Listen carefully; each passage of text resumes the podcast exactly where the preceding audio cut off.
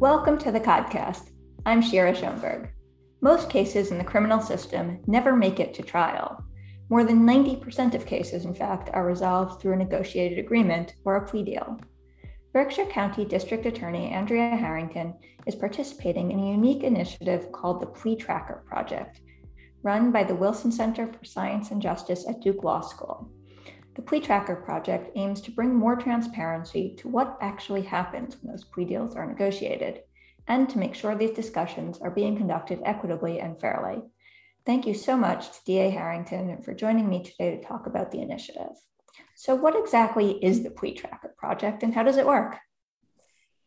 Yeah, thank you so much for having me, Shira. It's really exciting for me to be on the, the podcast and have an opportunity to talk about some of the innovative work that we're doing around prosecution here in Berkshire County. Uh, the Plea Tracker Project is an amazing opportunity opportunity for a small office in Western Massachusetts to be involved in because it's really a project, I think, of national significance. Uh, my office is the first district attorney's office in the country to actually gather you know, detailed information about how pleas are negotiated and how they're actually the outcomes that occur in the courts and as you said, you know, 95% of all criminal cases are resolved by way of plea. So we were really lucky to be able to partner with the Wilson Center to do this really deep dive into how the plea process works and this is going to allow us to see you know if we're being fair and equitable and influence you know our policies and how we can use prosecution to best lead to public safety and public health in our community. But it's also going to i think be a basis for establishing best practices for prosecutors from all over the country. So practically how does it work? What do your attorneys have to do to track their pleas yeah, we have a Qualtrics survey. It's a very detailed survey that our prosecutors prosecutors are completing in every case that is resolved by a plea um, in district court and in superior court for an entire year. So um, we have a section that like staff members can can fill in kind of basic information, but then we have a section that ADAs have to fill in because it requires you know them to give their motivations and their impressions and their reasons for why they made the recommendations that they did. So, give me an example. What type of case would a plea be used in? And what types of things specifically would be recorded in this plea tracker system? Yeah. So, I mean, cases, we have cases in district court and superior court. So, I mean, we have cases that are um, maybe more like lower level type cases. Um, maybe it could be a plea is entered, it could be like in an breaking and entering case or an assault and battery case. Um, all kinds of cases can be resolved by plea. There can be cases that are um, drug trafficking cases, or even you know sexual assault cases can be resolved by a plea. And the kind of information that the prosecutors enter is um, like they'll enter information about like the defendant's criminal history. Um, you know, obviously like basic information about like the, who the defendant is, demographic information. Um, there's we were really interested in the the role of victims, um, and we're very we're a victim centered office so we entered detailed information about you know was the victim contacted? Did they weigh in? Did they do a victim impact statement? Did the victim you know was how we have like a measure of how harmed the victim was by the crime. We have information about how much uh, information we had from the defense, how much communication we had from the defense.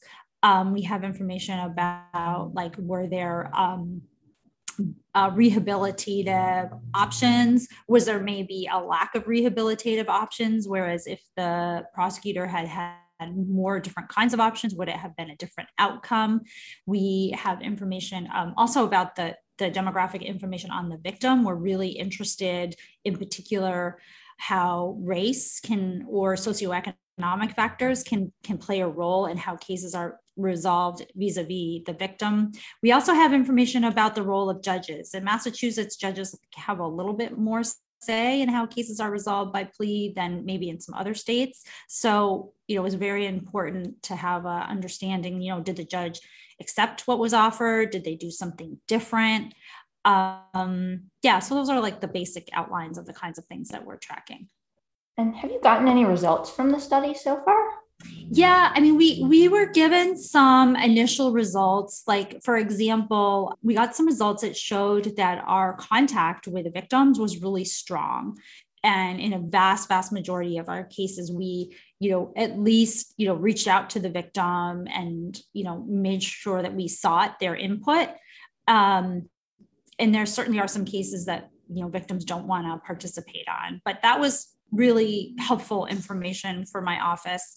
We also got some initial information about um, that showed that when we do probation, there's a high correlation between offering a probation sentence and some kind of uh, therapeutic uh, programming that corresponds with the probation, and that the the people that tended to get probation with like a therapeutic response tended to be people who, like this was not their first time in the court system. Uh, it was people that had, you know, had some like recidivism. So that was very interesting for us to, see. And right now, the I mean, the, the people we're working with at Duke are incredibly smart and they're they are able to take this information and make it really meaningful. And so right now they're working on a six month review that we expect to be getting um, in January. They're going through a process of like going through all of the data and determining what it means. So let's say you get this information, it shows that for people on probation who are also receiving therapeutic services, they are people with a history of recidivism or contact with the criminal justice system. Why is that information important? What are you going to do with it? Um, I would say that it's um, important because to me, like, I think it means that we're doing something that is appropriate. Um, I think that this kind of, to me, it means that to a certain extent, our training and the things that I say that we're doing is actually working and that we're following through on that because our approach is to um, give people, I think, the kind of um, touch that is required for public safety. Like in my office, we are similar to the Suffolk DA's office in that we don't, we, we have a presumption of not prosecuting really low level cases like, um, you know, drug possession, a lot of traffic offenses. Um, we generally, unless there's extenuating circumstances, we just dismiss those outright. And we really want to put the focus on people that kind of need that level of supervision in the court system. And we also want to make sure that we're not just being punitive, that we're giving people opportunities and pathways to you know address those underlying issues as to why they came into the court system um, so i mean to me it's an opportunity to show that what we're doing um, is we're doing the things that I say that we're doing. And, you know, you know, I, I don't know that this particular information is going to be able to track like long-term outcomes of what happens with these folks, but I could see potentially, you know, maybe taking this information and kind of using it as a basis to track those long-term outcomes in the future, which I think um, is really critical because, you know, we've been having we've been using the same system for a long time and not knowing how effective it is. And we need to show that what we're doing is effective and um, that we're following good policy that actually helps people. So one of the biggest concerns that i've heard about plea deals is consistency and the potential for racial bias um, because there's not really any way to ensure that different defendants are given the same offers for the same conduct regardless of factors like race or socioeconomic class. Have you been finding any evidence of racial or class bias? And is that something that you're looking for? Yeah, so this is one of our uh, primary objectives is to show so we can actually see how our decision making um, we can see the if if it's biased right because um, you know, I think intuitively and from my experience in the justice system, from a lot of people's experience in the justice system, and the other kind of data points that we've been able to, to pull together as a state, uh, we know that uh, people of color, Black people, Latinx people are receive harsher sentences. Um, there was the study that was commissioned by Chief Justice Gants that Harvard did that showed that Black people and Latinx people get more days incarcerated than their white counterparts, even when you account for the severity of the crime and when you account for um, like zip codes and different kinds of differences. So 95% of those cases were resolved by plea. So we know that racial disparities come out in the plea process because prosecutors have a lot of discretion and and I don't think it's just prosecutors. I think it's the way victims maybe perceive conduct and report conduct. It's it's about like what police officers put in their police reports. It's about how prosecutors interpret the results. It's about how judges perceive these things. So it's a systemic wide issue, but my approach to racial justice and ending the scourge of racial disparities in the justice system is to lead by example. So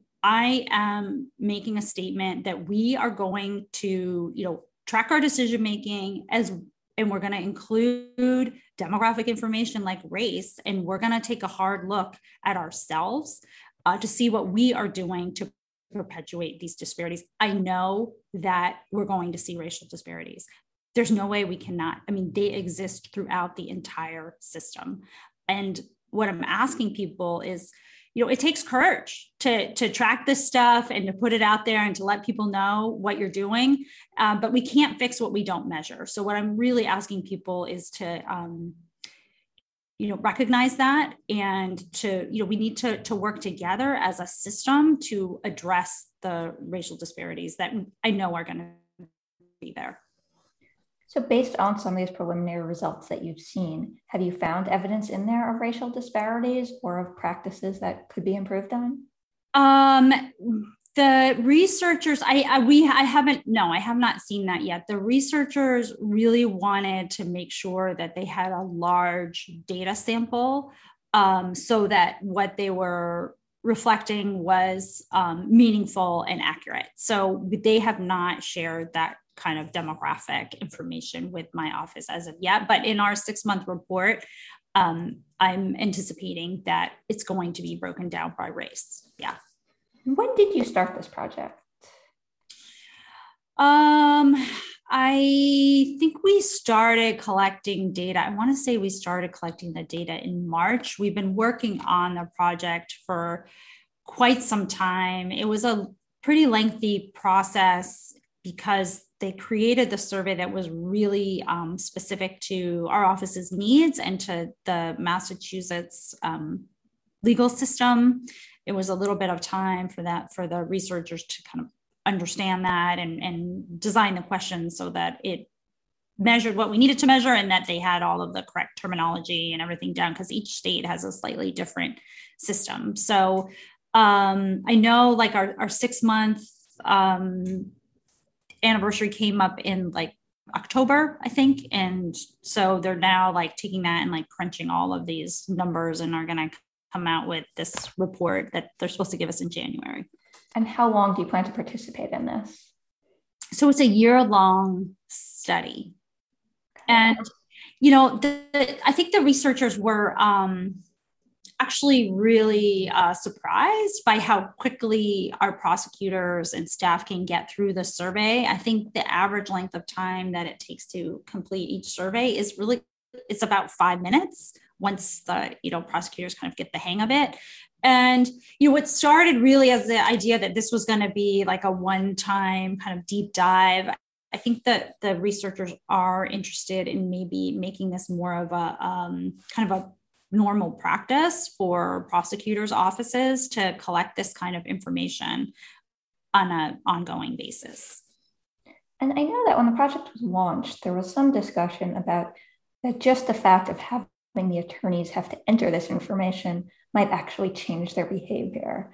That if there had been any kind of even unconscious bias going on or whatever it is, the fact of them knowing that this information was going to be reported might affect their process of entering into the plea negotiations. Have you seen any impact on your attorneys just from the process of entering this data? Yeah, I was really interested in that. And they there's a term for that. They call it friction. The researchers call that process friction, which I was fascinated by. And I do think that it has um, made our prosecutors think about their decision making differently.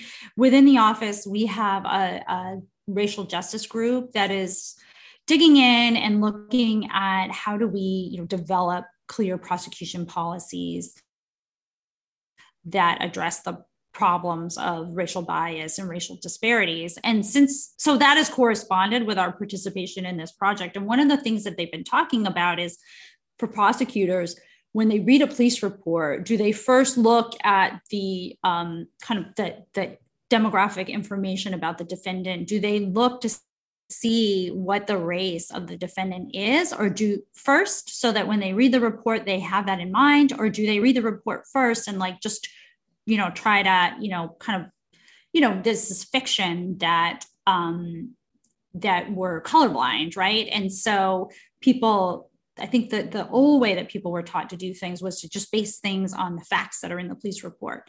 But now we're starting to have a deeper understanding that the way that people interact with the police and the kind of facts that end up in a police report can very much be impacted by a person's race. So we've had these conversations within the office that I think are really meaningful to the way we make our decisions.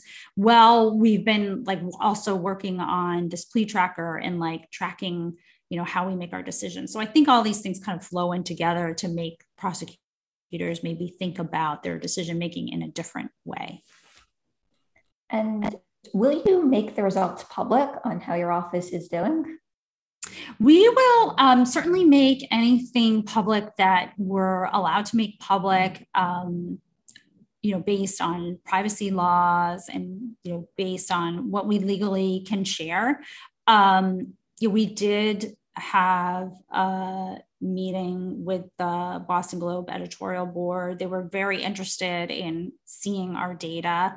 Um, you know, we're open to sharing with that. It the data would be aggregated to prevent uh, to protect people's uh, privacy. We're prohibited from like sharing what would be considered like CORI information, which is information about people's criminal records. And on that note, I know you mentioned your no prosecute list, um, similar to what Rachael Rollins has in Suffolk County. Mm-hmm. How has that been going? And have you been getting any sense of what impact that has had on you know public safety? Yeah.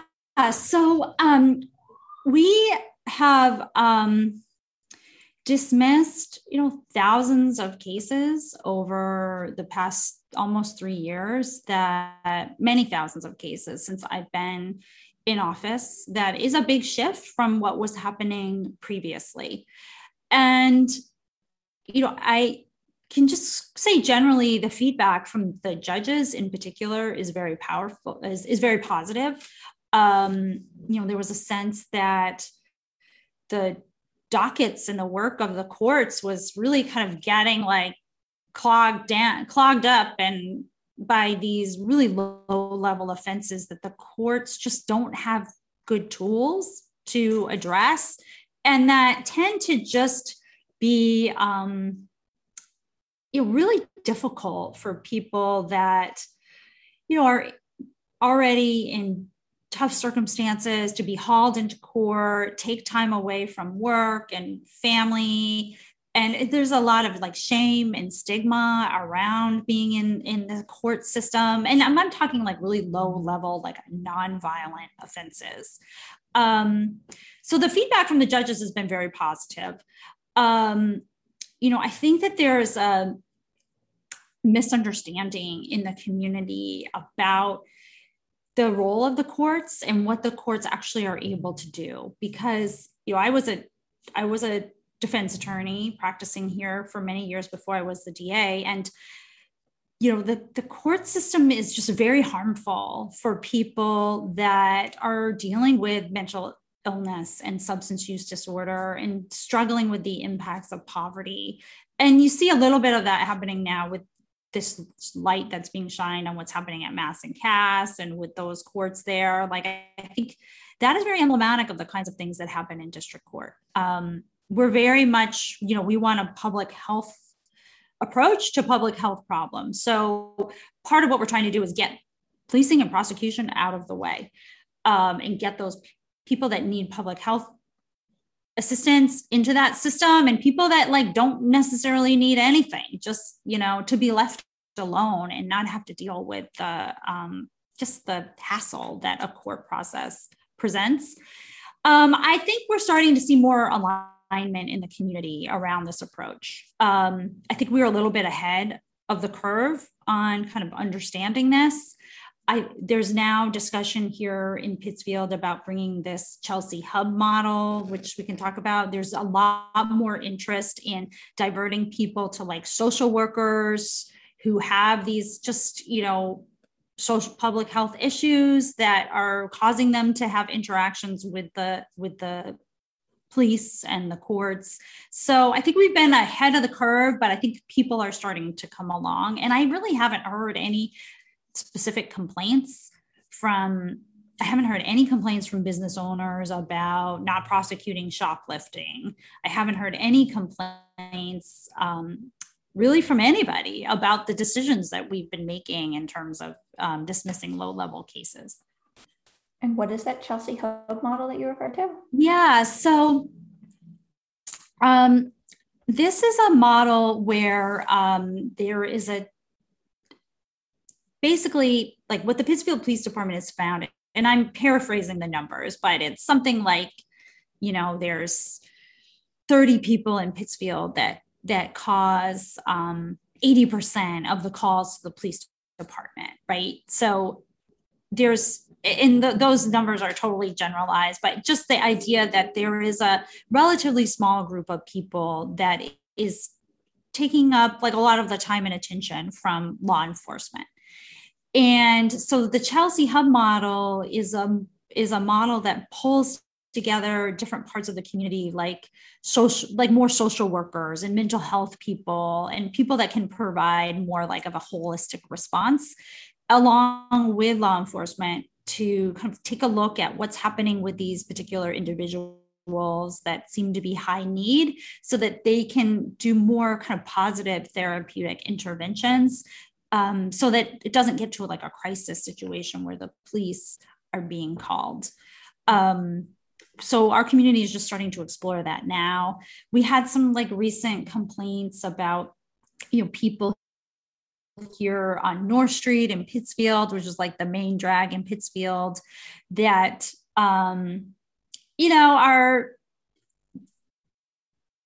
engaging in behavior that the business community doesn't really love in their downtown. Um, and that so there was some frustration with some of those kinds of behaviors, but the call wasn't for more policing and prosecution. What people were talking about was wanting social workers to come out and to address the problematic behavior. So I think we're starting to see like a shift where people expect law enforcement to address these kinds of, you know, lower level nonviolent kind of act- actions um, as opposed you know they, they want people understand that the policing and prosecuting this stuff really hasn't worked very well yeah definitely a cultural shift statewide i think that we're seeing um, so while, while you're here i want to just touch on a couple of other topics quickly before we wrap up.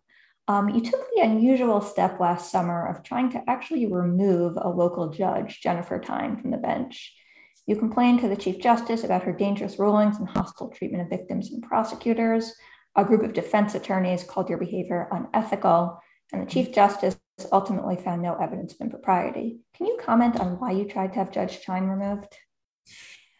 Uh, well, I mean, I, I think the reporting on that was not totally accurate. You know, judges have lifetime appointments and you know very little accountability to the the community that they serve and that's just the way the system is set up and so if there's you know if i see a pattern of conduct from a judge that um, i'm concerned about and i think undermines public safety and i think is not fair and just to the people that i serve.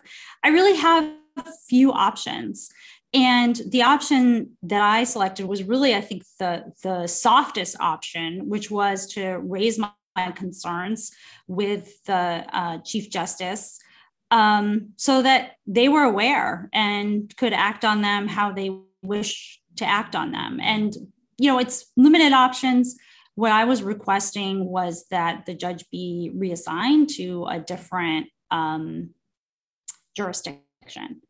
So you know, I will always stick up for victims of crime. And I'm always going to stick up for the people who work in this office who um, I believe are being mistreated. And our, our deep concern was that decisions were being motivated by who was asking for things um, to happen as opposed to what really made sense for public safety and for the safety of victims. And I will always, I will always, you know, stick up for the underdog. Um, in terms, you know, I think that I've repaired that relationship with the defense bar. I was a member of MACDL. Um, I have a lot of respect for the organization.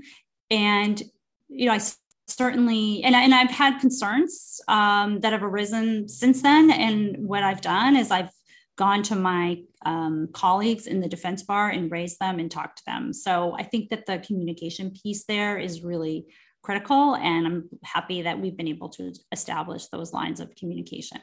Finally, are you running for reelection next year?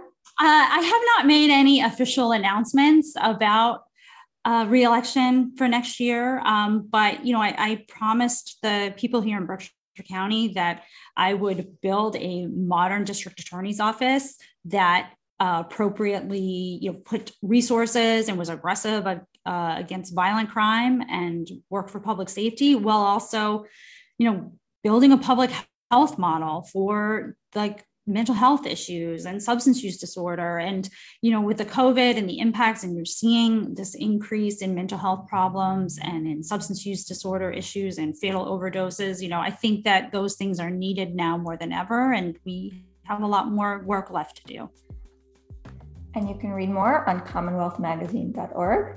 Berkshire District Attorney Andrea Harrington, thank you so much for joining me on the podcast. Thanks for having me, Shira. It's great to be here.